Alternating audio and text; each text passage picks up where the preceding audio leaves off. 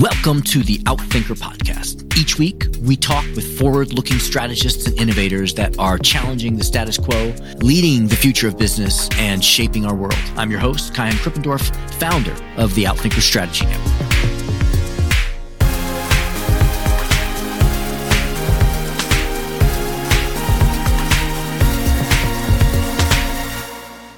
Faith Popcorn founded her Brain Reserve, the futurist marketing consultancy, in 1974. The New York Times has called her the Trend Oracle. Fortune magazine named her the Nostradamus of marketing. And she's recognized globally as the original and foremost futurist. She has identified such sweeping societal movements as Cocooning, SOS, AtmosFear, Anchoring, 99 Lives, and the Vigilante Consumer. As the key strategist for her Brain Reserve firm, Faith and her esteemed team apply their insights to cultural and business trend truths, opening the vision of their clients, helping them reposition their brands and companies, developing new models, and innovating for sustainable growth. She's a trusted advisor to the CEOs of Fortune 200 companies, including American Express, Apple, Campbell's Soup, Citigroup, Chipotle, Colgate, Comcast, among many others. With a documented 95% accuracy rate, Faith predicted the demand for fresh foods, home delivery, telemedicine, enhanced entertainment, and homeschooling, as well as capturing the spiritual tenor of the millennium with Cocooning and its impact on COVID culture. Additionally, she predicted the rise of social media. Faith is also the best-selling author of 4 books, The Popcorn Report, Clicking, Evolution, Dictionary of the Future, and the upcoming Popcorn Report 2030, A Leap of Faith. In this podcast, Faith shares what strategists often get wrong in attempting to predict the future. She shares her view on the future of the metaverse and non-fungible tokens or NFTs, whether we are really ever going to go back to work, why employees hold so much bargaining power now, and how that will change how companies compete in the future. Ladies and gentlemen, Faith Popcorn. Faith, it's so great to have you here. And I'd love to start off by giving us an opportunity to get to know you a little bit more personally. So can you please complete this sentence for me? If you really know me, you know that. You know that I'm extremely shy. You'd never expect that, but I can see it. I'm also an introvert. And although I spend most of my time in front of large groups, I need to recharge by just staring at a blank wall. You know, I've developed a good front, but actually I'm quite shy. Like if I have to go to a party, I'm very shy one-on-one. I'm less shy with 6,000 people in an audience. And I don't talk a lot about myself usually.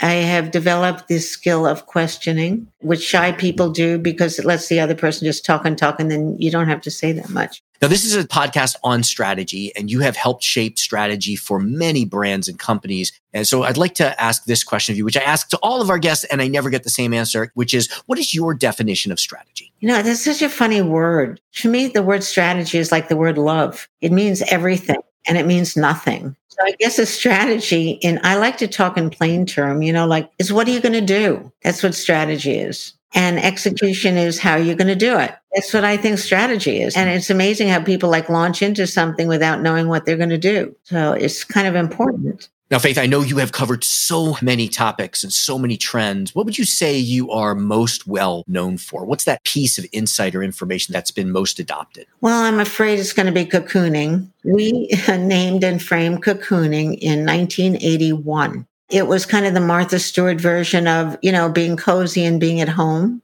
And like all of our 17 trends, we watched this develop into, you know, armored cocoon, the garden as the surrounding cocoon, the minivan, which we work with Detroit on, as the moving cocoon. Then before COVID hit, we started to talk a lot about everything in home. Probably in the mid-80s, we told P&G not to worry about Walmart so much because everything was going to be delivered home. And literally, and this is really uncomfortable for a shy person especially, the audience laughed. People will deliver food home. Everything's going to be delivered home. And right now, like, you know, new buildings, things will be loaded into your refrigerator from the back. So you won't even have to go through that thing about opening that annoying Amazon box. Cocooning, I'm so afraid that when I die, it's going to say on my tombstone, here she lies, cocooned.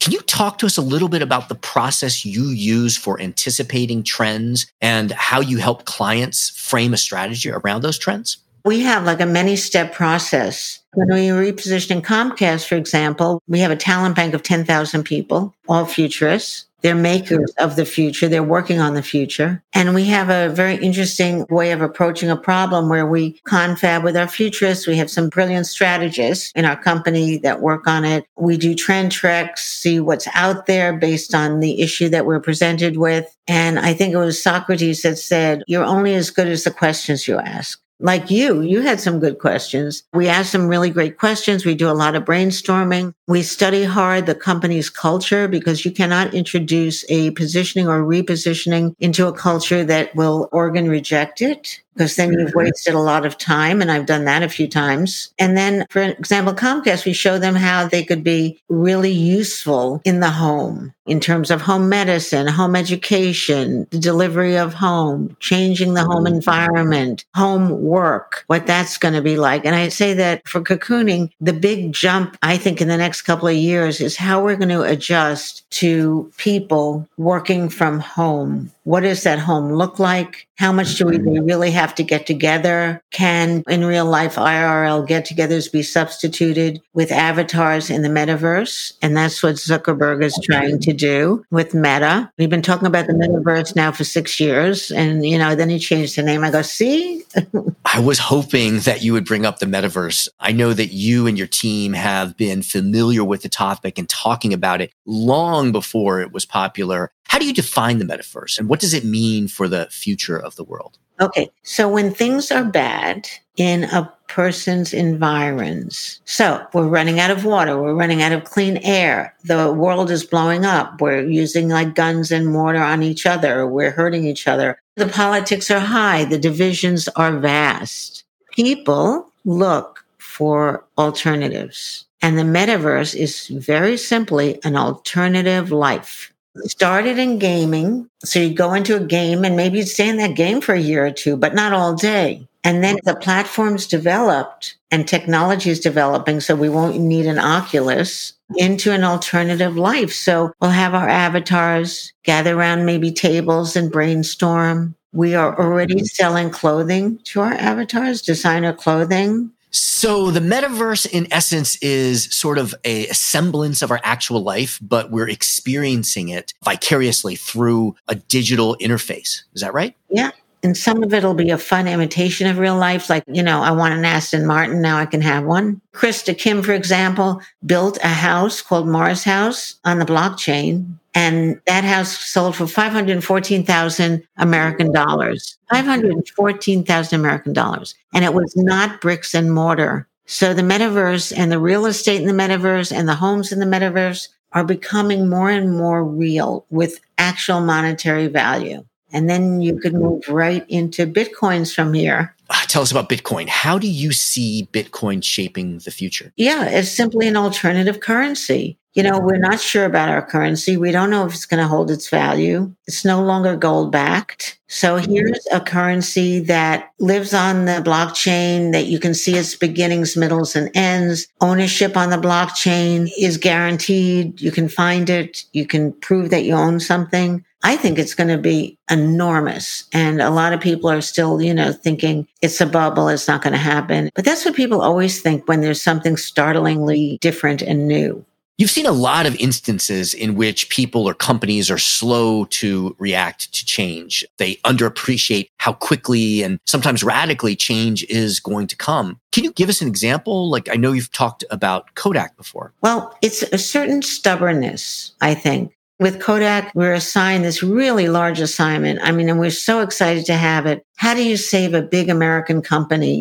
Being American myself, I was going, yes, we'll do it. So, interviews and thousands of meetings, and come back to them. And essentially we say the future of film is digital. And they say, we asked you about the future of film. You were retained to tell us the future of film. So I guess they wanted me to say the future of film is nothing, is zero, because it's going to be digital. So they were very unhappy with that. The reason people don't embrace the future is not so much that it's new, although that's part of it. It's because they have to change something. They have to change how they market. They have to change how they make something. They have to change maybe their profitability projections or talk in a different language. That so many Fortune 500s are not on the metaverse is really pathetic. They're just going, that's not happening. I don't have to do that. Even with NFTs, non-fungible tokens, they're kind of little fortune cookies. The thing about an NFT is people want to buy or hold something original. It works beautifully if it's a poem. We're putting some of our early trend work into NFTs. You know, Here's My Word is one NFT we're going to come out with, Cocooning. It's going to have beautiful art behind it. So you can own a piece of a future projection. But no, they're putting a beer can in an NFT. It's almost like putting space junk in an NFT. That's not what an NFT really was made for. I think it's diluting its poetry, its value.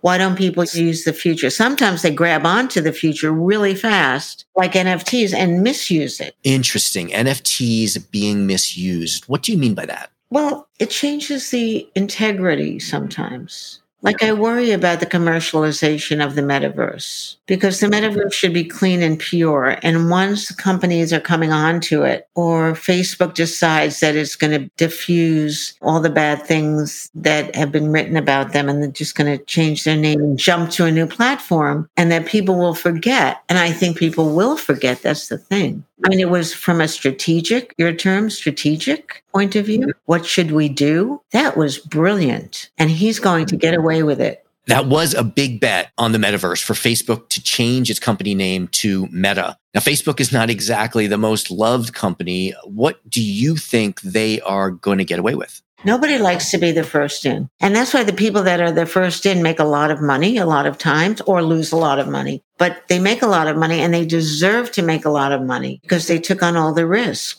I was thinking about Noam Barden. He just retired from Waze 2 weeks ago, Israeli guy, brilliant guy. And he said, I think I have this right, it's impossible to negotiate between a startup, which Waze was an Israeli startup, right? And a large conglomerate like Google, because large conglomerates are passion killers. They put process on top of passion and they destroy it. Now, they need to do that because they need to survive in a big way. They need to control people in a big way. But look what happened here. First of all, Noam Barden's beautiful piece of talent. You lose a beautiful piece of talent. But the other thing is, when you take passion away in an organization, when you open the wormhole, which just happened, what was the wormhole? People were working at home, right? So they opened the wormhole. The workers, the people, went home and worked from home. So you let the prisoners out of jail. They worked at home. And then the big boss says, and now come back, because, it's much easier for me to manage you and watch what you're doing, even though you're doing great. And you know what they're saying?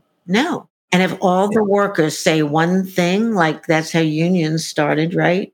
Workers win. And corporate management hasn't realized yet is that they're going to have to somehow, and I'm not ready to talk about how, that could be another conversation because we're developing some models, but the American manager has to go to the worker. It's going to happen. The management's going to go to the worker. And women who are finding, oh my God, I can actually have a cookie for my kid when she comes home. And oh my goodness, I just gained 3 hours of commuting time and 8 hours of abuse, not being recognized maybe, or a lot of women feel that way in big corporations. I'm not saying all, but a lot. I'm out of here. We said in 1990, with a trend called cashing out, we did a little study, and the study said that people will trade money for freedom. You're seeing that, right? The gig worker, side hustles. That's what we're seeing now. Yes. I have been thinking a lot about the future of work. And it seems that since the job, as we call it now, was created around the 1920s, there's always been this trade-off between either freedom, I get to do what I want, or safety, like financial security. And what I hear you saying, what seems right to me, is that maybe we're no longer going to have to make that trade-off. How will those gig workers find safety? I think they're going to be financial tools to guarantee them safety, like salary insurance, where they pay in a little bit. And then if something breaks or the company goes out of business under certain circumstances, they'll be paid a salary. Also, the government, when you're outdated because a robot has replaced you, government's going to find a way to support those people. So how long do you think governments will support gig workers? Until their demise. I mean, this is another thing that you didn't ask about, but the cross between robots and humans are happening right now. Like at Davos, the big guys and the few women get out there and say, we love people. You know, robots can't replace people. What about decision making? And what about fine design? And they get into those rooms afterwards with a little cocktail. And this is what they say. How fast can we replace humans? How fast can we do it? And the larger companies, no names, are doing it like 30%, 40%. Robots don't complain. They don't unionize. They don't even need light to work. They don't need vacations. They don't need lunch breaks. They don't have kids to pick up from school. They don't make mistakes, usually. And that is the way it's going. The robot's going to get more and more sophisticated and become not only workers, but companions. But isn't it true that robots can't think and they can't do creative works that humans can do? But they can think. I think it's fascinating how quickly humans are to project human characteristics on, like, your pet, for example. It's not an object, but it's not a human either. But you treat them like a human. And our cars develop characters in our minds, our houses. I imagine we do this even more quickly with robots, no? Yeah. There's a book out recently called Clara and the Sun by the same guy that wrote Remains of the Day, Kazuo, and I forget his last name. Anyway, it's about a mom that buys her young teen daughter a companion robot and the relationship they develop. And boy, is that real. Some of it's nice because you're going to have elder care and we're going to be able to translate and transfer real intelligence into these beings. There's going to be robot law. I mean, all kinds of things. And talk about not wanting to embrace that. When your humanity is being traded up for something more efficient, it's a little bit hard to take as a race. I mean, a race in a larger sense. Think about what the dinosaurs felt like. So I heard that Elon Musk created Neuralink to guide us away from a future in which robots replace humans. What do you think about Neuralink? Well, let me tell you what his Neuralink, I believe, is about. I'm not sharing any inside information. I think Elon Musk is very interested in knowing what people are thinking about. And when you put something in somebody's brain that can read things, you're going to know what they're thinking about. And once you know what they're thinking about, can you influence thinking? And he talks about editing memories, which could be very good for trauma victims. He talks about, you know, when you can't think of a name or you don't remember what you did last Wednesday, you can rewind. We're already experiencing that. Everything's going to be recorded. So yes, and the CIA, I believe, has been working with pilots for a very long time using mind control to steer planes and seeing how that mind energy can actually move a machine. Wow, fascinating. I hadn't thought of that before. There's so much to dig into there, but I know we're reaching the top of our time with you. So just a few more questions. What do you think is something people get wrong when trying to predict future trends? And how would you suggest they get it right? I think the greatest error that people make about the future is trying to extrapolate what's going to happen from what did happen from the past. That is a major error. The way to figure out the future and become an overnight futurist is look forward, see what you believe will happen. It's pretty easy to figure out. It can be broad strokes, you know, well, every home will have a robot, you know, all this stuff. So you go to like 2030, 2040, backcast to 2022 and try to create a timeline. And that is how you figure out the future, not from yesterday. Because if you're doing it from yesterday, you're not taking into consideration new standards, new technology, new thinking, new countries, new anything. So you make big mistakes. You say the future of film is better film.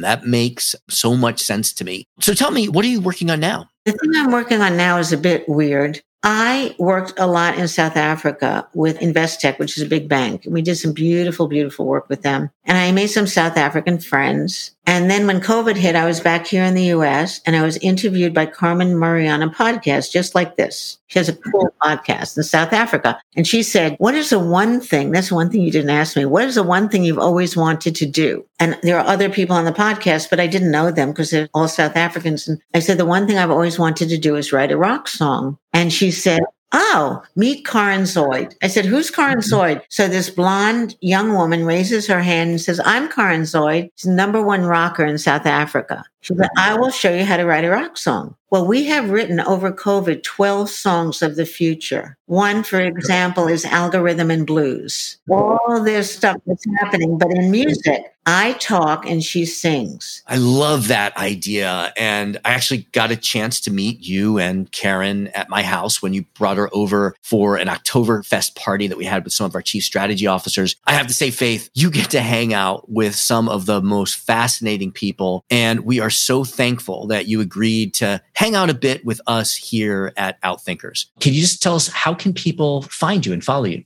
Well, I'm on all the platforms, and if they want to email me, and I read all emails and get back to every single one, is faith@faithpopcorn.com. Faithpopcorn.com. They can see our website, or they can beam me up. Great. Love it. Great. Thank you so much. And as I say, you get to hang out with such cool people, and I'm glad that we got a chance to hang out with you today. Thank you. You're certainly one of them now. Well, I hope so. Thank you. You are. Thank you to our guests. Thank you to our producers, Karina Reyes and Zach Ness, our editor, and the rest of the team. If you like what you heard, please follow, download, and subscribe. I'm your host, Kaihan Krippendorf. Thank you for listening. We'll catch you next week with another episode of OutThinkers.